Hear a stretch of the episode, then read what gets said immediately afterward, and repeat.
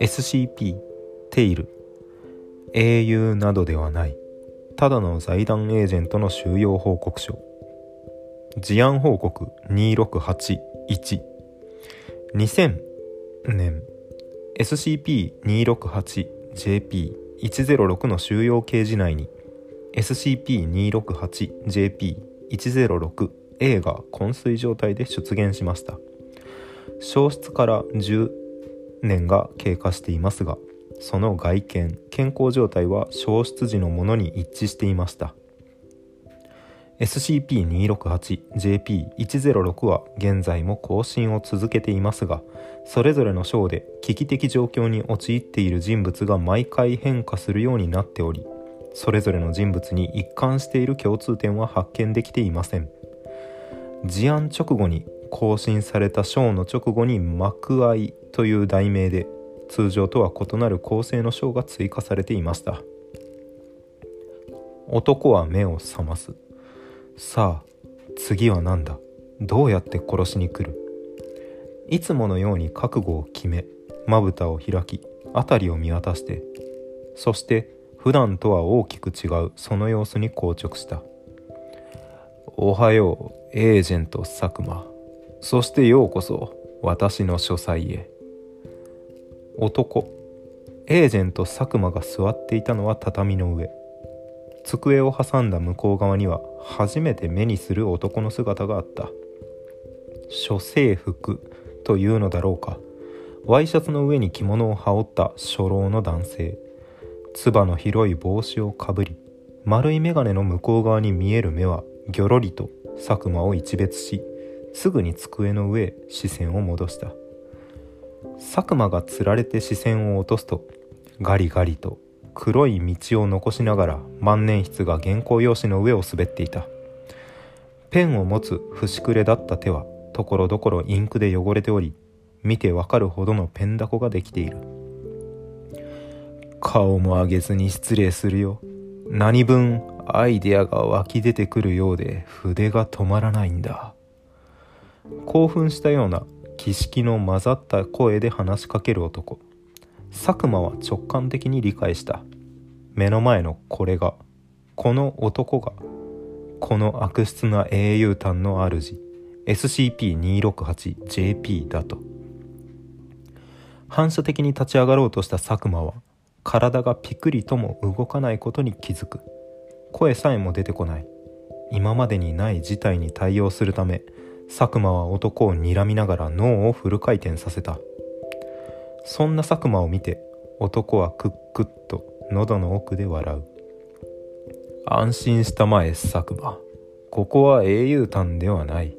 いわば幕愛だ。誰かが死ぬことはないし君も死ぬことはない。男は喜んでいた。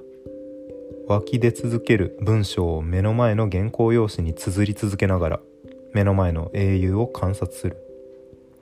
3,000を優に超えたというのにその僧帽は乱々と自分を睨みつけている。男の体に震えが走る。無論おじけではなく歓喜の震えだ。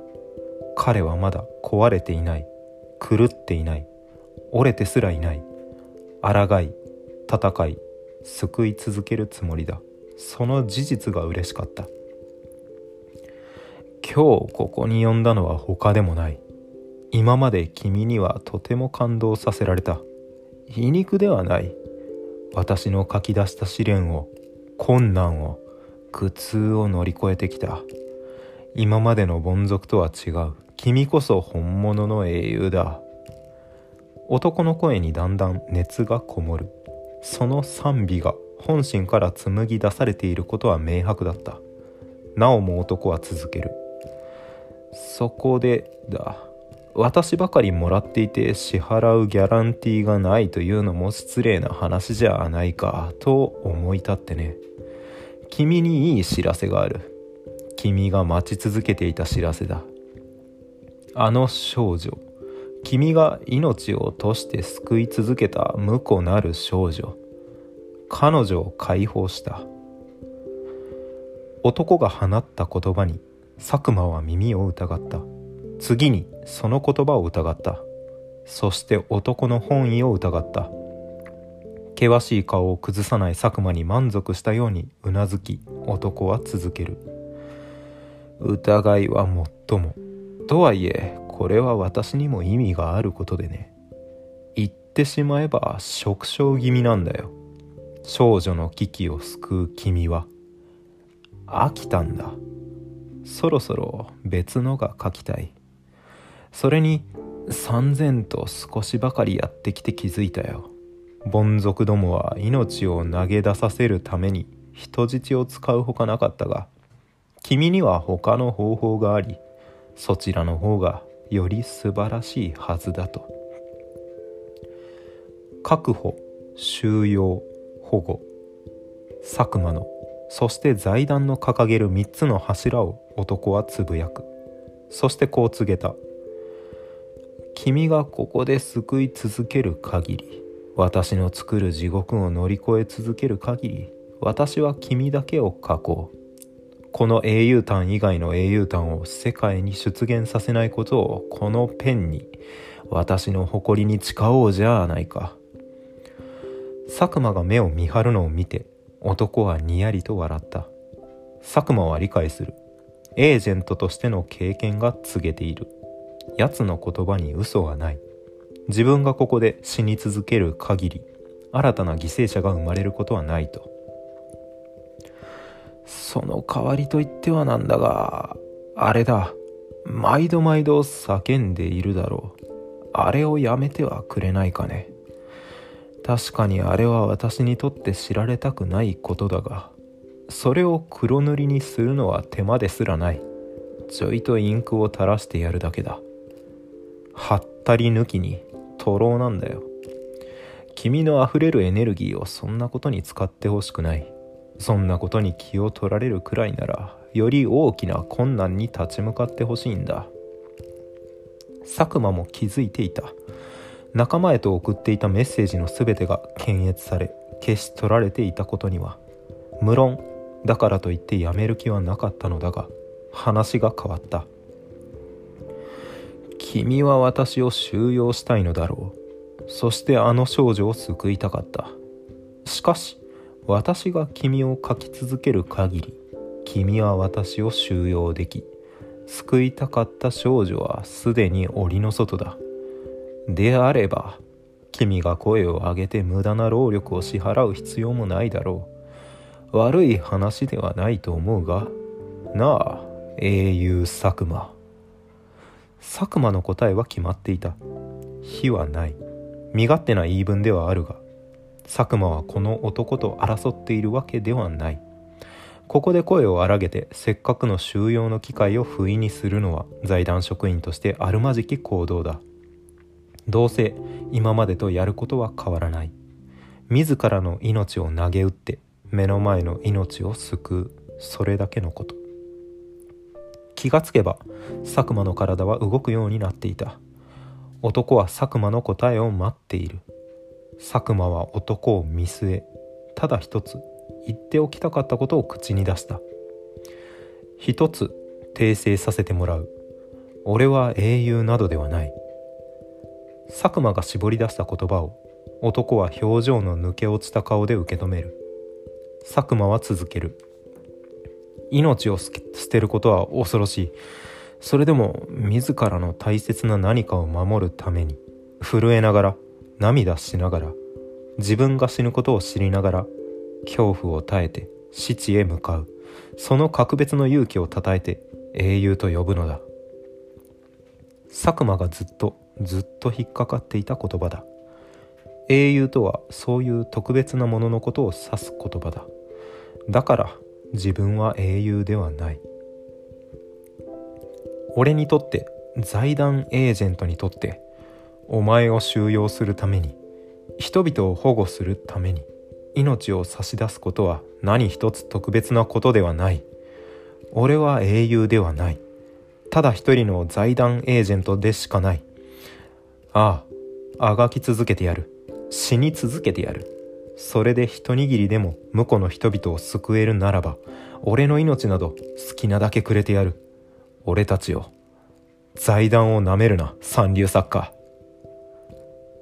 ビリビリと鼓膜を震わせる佐久間の矜持の叫び魂からの方向。それを聞いて男は SCP-268JP は青白い顔を徐々に赤くする。そして男が鼻から垂らした一筋の血が原稿用紙を汚した時その顔がいびつなほどの満面の笑みに変わった。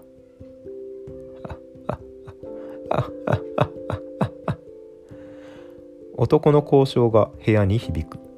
ガタガタと本棚が揺れミシミシと空間がきしむ。男の笑い声は重なり響き鼓膜だけではなく佐久間の全身の皮膚を叩いた。空間すべてが笑っている。嘲笑ではない。佐久間をたたえて笑っている。ああ最高だ。最高だエージェント佐久間。君はどれだけ私を喜ばせるんだ？あはは見ろ血だ。この私からだ。ああ訂正しよう。君がそう言うならば尊重しよう。すごいぞ。これほどの興奮は初めてだ。危うく達するところだった。創作意欲がほとばしっているのに手が震えて書けないなどということも初めてだ。こんな素晴らしいセリフを飾り一つなく聞くことができるなんて。押村区はこんなちんけな幕合ではなく私の作品の中で聞きたかった。不意に佐久間の意識が遠のく。目の前が闇に包まれ男の笑い声も遠くなっていく。また会おう佐久間。どうかその教授を捨ててくれるな。私が筆を折るその日まで君は財団エージェントであってくれたまえ。佐久間が部屋から消え崩れかけの書斎には男だけが残される。興奮を抑えるように荒く息を吐き知らぬ間に立ち上がっていた体を畳の上に座らせて男は黒い革拍子の本を手に取った。約束は守らねば。ああそうだ。君に財団エージェントとしての誇りがあるように私にも物書きとしての誇りがあるからな。男が本を撫でるとその表紙に刻まれていたタイトルが書き換わる。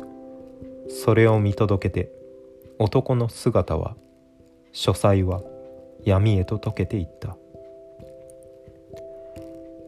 またショーが続いているにもかかわらず SCP-268JP106 のタイトルが異なるものへ変化していました。